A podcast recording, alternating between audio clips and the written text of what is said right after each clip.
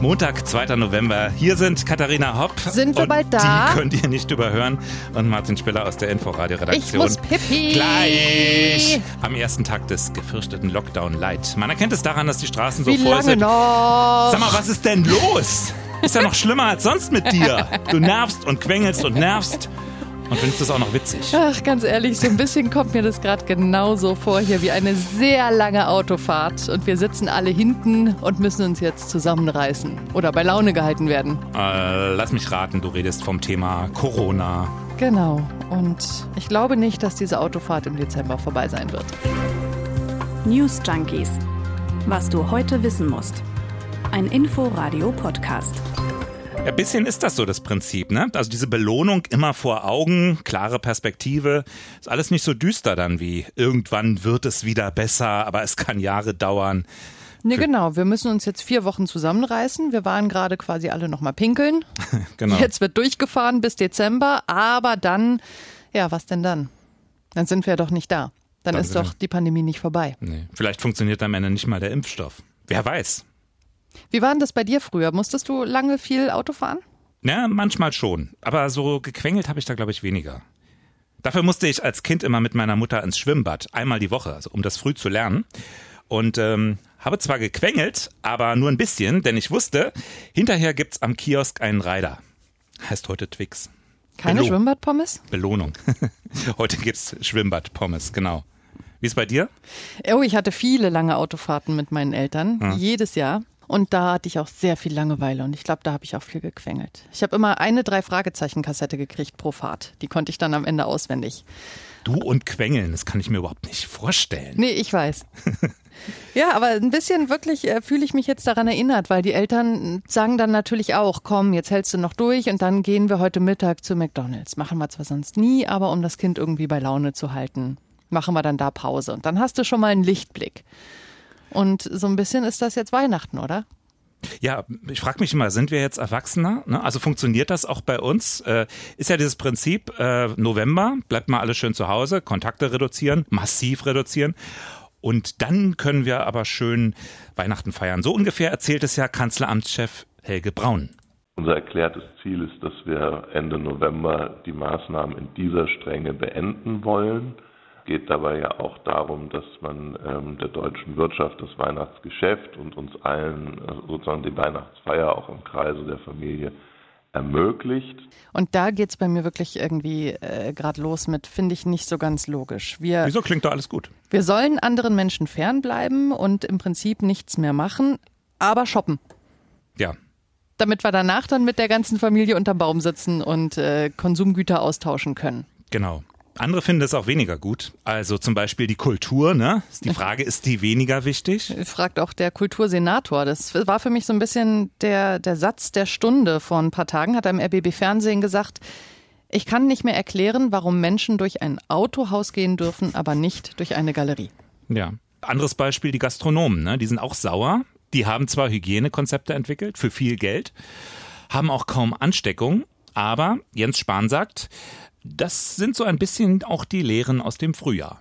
Wir haben von Anfang an gesagt, in den letzten Monaten jedenfalls, Kita und Schule sollen aufbleiben, das wirtschaftliche Leben so weit als es möglich ist auch, um Arbeitsplätze zu sichern.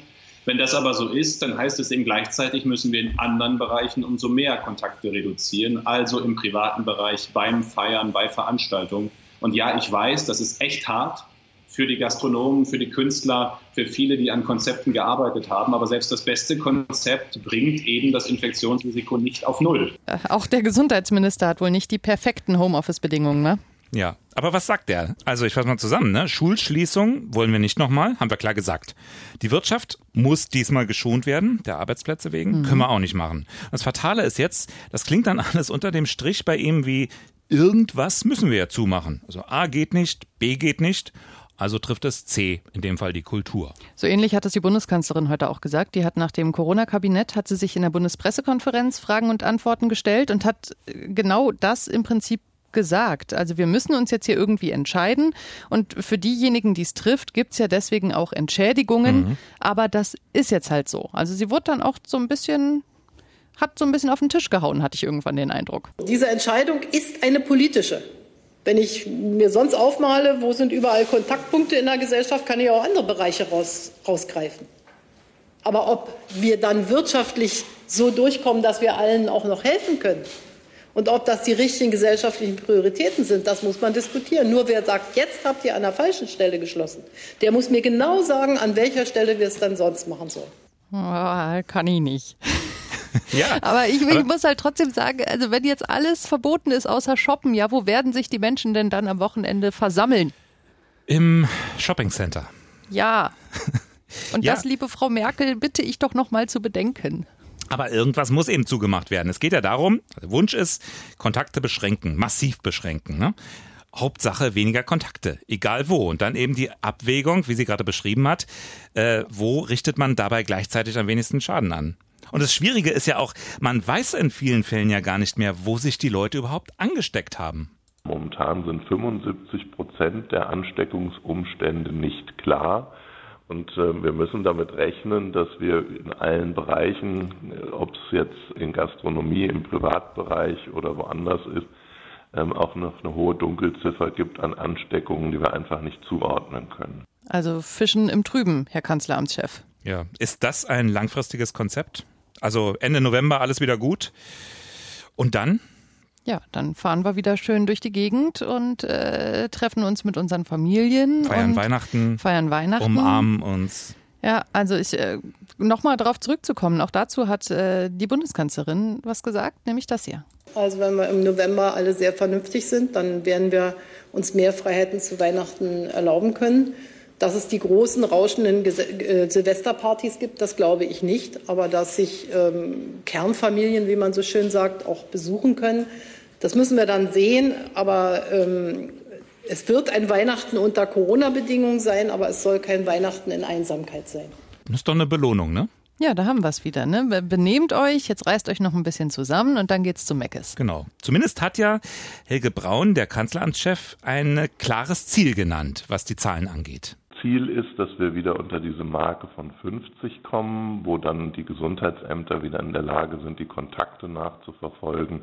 Und deshalb werden wir jetzt schon in zwei Wochen, also zur Halbzeit, wieder zusammenkommen, gucken, sind wir auf einem guten Weg dorthin, geht es äh, schnell in die richtige Richtung oder eben nicht. Und dann muss man eben mehr oder weniger Maßnahmen auch nach zwei Wochen nochmal erwägen. Ja, also klares Ziel, ne? Inzidenz 50 soll Ja, angestrebt gerade werden. sind wir im Bundesdurchschnitt bei 127. Also Mhm. da haben wir noch eine Wegstrecke vor uns. Hm, Wir haben in Frankreich, die sind ja ein bisschen vor uns sozusagen in der Entwicklung. Da sind wir um die 300, glaube ich, oder 400 sogar inzwischen. Großbritannien auch in der Größenordnung.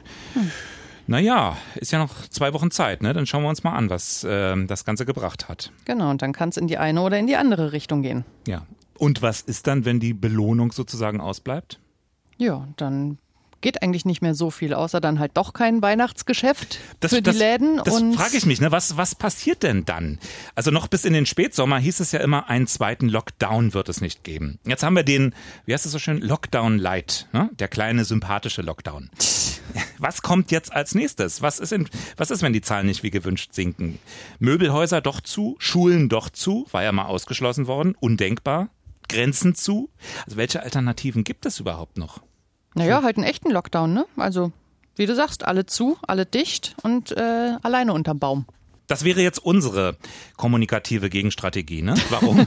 Warum nicht mal das pessimistische Bild? Dann sagen wir euch jetzt einfach mal, wahrlich, Weihnachten ist Lockdown, aber richtig, Ausgangssperre. Niemand trifft andere Haushalte. Ich, ich kenne ein paar, die sich darüber freuen. Aber Gottesdienst gibt's nur im Fernsehen. Und der Weihnachtsmann bekommt nach negativem Corona-Test eine Ausnahmegenehmigung. Aber das Testergebnis liegt erst Anfang Januar vor. Und Schnee gibt's übrigens auch nicht. Aber wenn das Virus doch noch im Advent verschwindet, dann ist die Freude umso größer. Naja, im Moment, es sagt ja jetzt keiner, dass das Virus verschwindet. Das sagt wirklich keiner, keiner, keiner. Aber wenn wär's schön. So, jetzt werden wir mal wieder ein kleines bisschen ernst, nur so ein bisschen. So ein Aspekt, der mich in der Kommunikation wirklich so ein bisschen stört, ist, dass von einigen Entscheidern ja doch immer suggeriert wird, die Entscheidungen wären alle so alternativlos, um dieses alte Wort mal zu strapazieren. Du meinst, wenn es um die Kontaktbeschränkung geht jetzt im Zuge der Corona-Bekämpfung? Ja, dass du halt das eine zumachst, das andere nicht, hm. dies entscheidest, jenes nicht. Hören wir mal, weil wir ihn heute noch nicht hatten, Bayerns Ministerpräsidenten Markus Endlich. Söder als Endlich. Beispiel. Es gibt auf der ganzen Welt kein anderes Konzept als das Reduzieren von Kontakten, um auf Corona zu reagieren. Kein anderes Konzept. Wenn es ein besseres, leichteres gäbe, würden wir es ja sofort anwenden. Aber es gibt ja sehr wohl Unterschiede und die liegen im Kleingedruckten, in den Details. Belgien zum Beispiel.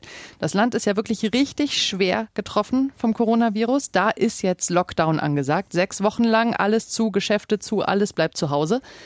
Aber man hat sich was überlegt, um die sozialen Folgen so ein bisschen abzufedern. Jeder darf sich einen Menschen aussuchen, der nicht im eigenen Haushalt wohnt und hm. mit dem man dann trotzdem engeren Kontakt haben darf. Wenn du Single bist, äh, darfst du dir sogar zwei aussuchen. Ja, zwei Menschen. Das sind dann deine Knuffelkontakte. Knuffelkontakte? Ja.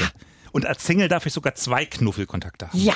Und die darf ich dann auch wirklich physisch Die darfst du knuffeln. knuffeln. Die darfst du zu dir nach Hause einladen, Super. darfst sie besuchen, darfst mit ihnen abhängen, auf der Couch chillen, wie immer, wie früher, aber wirklich nur jetzt über die gesamten nächsten Wochen diese eine Schrägstrich zwei Personen. Ja, klasse Idee, oder? Ich finde die auch total schön. Da hat man mal das Soziale mitgedacht. Es gibt eine ganz konkrete Anleitung, eine ganz konkrete Ansage. Du musst dir selber Gedanken machen. Auf wen willst du nicht verzichten? Ich finde das Richtig gut. Und du darfst dir deinen Knuffelkontakt aber aussuchen. Ja, ja, natürlich. wir, wird dir nicht naja, Wir diskutieren in der Redaktion ja auch mal eifrig, also auch heute wieder, wer arbeitet von zu Hause aus, wer darf rein, wer muss rein, wer hat mit wem Kontakt, ist ja auch beschränkt, ne? Allerdings nicht zum Knuffeln. das wäre dann aber vielleicht auch beliebter. Ja, vielleicht gibt's ja doch auch Alternativen, ne? Vielleicht äh, muss es auch Alternativen geben. Ich meine, was ist eigentlich mit China? Das ist verrückt, ne? Also das ist doch eigentlich das Corona-Land schlechthin. Ja. Und die müssen ja was anders gemacht haben. Ja, weil sie hatten jetzt innerhalb der letzten 24 Stunden offiziell 24 Neuinfektionen im ganzen riesigen großen China. Ja. Was machen die nun anders? Vieles.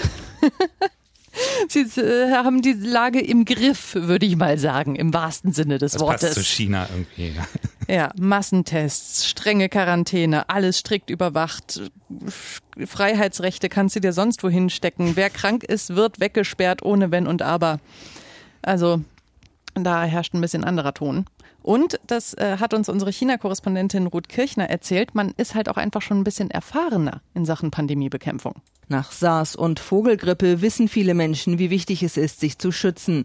Diskussionen über das Für und Wider von Masken sind in China unbekannt. Staatliche Schutzmaßnahmen werden in der Regel nicht in Frage gestellt.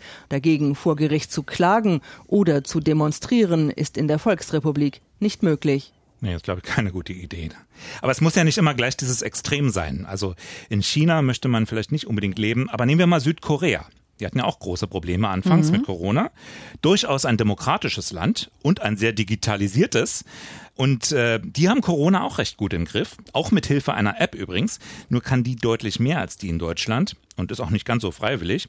Beispiel, Quarantäne. Mhm. Also angenommen, du bist in Quarantäne, da wird über GPS jede Bewegung kontrolliert wo okay. du bist. Und man muss morgens und abends eintragen, ob man zum Beispiel Fieber hat, ob man hustet. Macht man das nicht, dann kannst du dir vorstellen, ruft ein Beamter an und fragt, was los ist. Und wenn ich mein Handy einfach zu Hause liegen lasse, wenn ich joggen gehe? Dann steht der Beamte wahrscheinlich vor der Tür. Tja, ist die Frage, was einem lieber ist. Ne? Wollen wir das? Abstriche beim Datenschutz und vielleicht dafür aber am Ende weniger Corona-Fälle? Also grundsätzlich, ne, be careful what you wish for. Aber ich muss, also ich kann es nur nochmal sagen, ich glaube, ich habe es hier schon mal an dieser Stelle gesagt. Wenn mir diese App jetzt seit Wochen wirklich jeden Tag irgendwas zwischen drei und fünf Begegnungen mit niedrigem Risiko ansagt, dann wüsste ich wirklich gern, ob das war, als ich in meinem Arbeitszimmer saß und halt vorm Fenster, vorm geschlossenen die Bushaltestelle hab und da stand jemand und hat auf den Bus gewartet. Hm. Oder war das, als ich irgendwo unterwegs war, wo ich tatsächlich im Kontakt mit anderen Menschen war? Ich wüsste das gerne, ja. ja. Und in Südkorea wüsstest du Bescheid. Mich hat heute ein Prozess aufhorchen lassen, ein ganz anderes Thema jetzt, der vor dem Berliner Landgericht begonnen hat. Ah, ich habe einen Verdacht, was es sein kann. Hm, hast du gelesen, ne? Ähm, Berliner Ehepaar, das aus dem Libanon stammt, das wollte unbedingt Kinder bekommen, mhm. klappte aber nicht. Medizinisch konnte kein besonderer Grund festgestellt werden. Also baten sie einen islamischen Geistlichen um Rat. Und für den war der Fall relativ schnell klar, Die Frau ist von bösen Geistern besessen. Da hilft nur eine Teufelsaustreibung, eine Salzkur. Ja, und die Schwiegereltern, der mitangeklagte Ehemann, die sind diesem Rat gefolgt. Und ja, jetzt stell dir es mal vor. 1,5 Liter Salzwasser, hochdosiert, jeden Tag, begleitet von Texten aus dem Koran. Als die Frau nicht mehr trinken konnte, wurde es ihr verabreicht, ne? Habe ich gelesen. Richtig, die Frau soll also festgehalten worden sein. Es wurde gewaltsam eingeflößt. Ja, nach sieben Tagen war die Frau nicht schwanger, sondern tot. Das aber sollen die drei Angeklagten nicht erkannt haben. Ich weiß ja nicht, wie es dir geht, aber auf mich üben solche Fälle irgendwie immer so eine ganz schreckliche Faszination Schaurig, aus. ne? Ja. Ja. das ist, man, es schauert einen, man Mhm. denkt sich, auch Mann, wozu Menschen wirklich in der Lage sind, das ist alles furchtbar, aber man will dann doch auch mehr wissen. Man bleibt dran. ne? Man bleibt dran.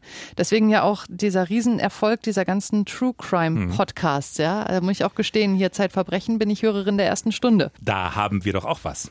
Ja, ja, richtig. Der RBB hat jetzt auch einen äh, True Crime Podcast. Im Visier heißt der, mit Fällen aus Berlin und Brandenburg.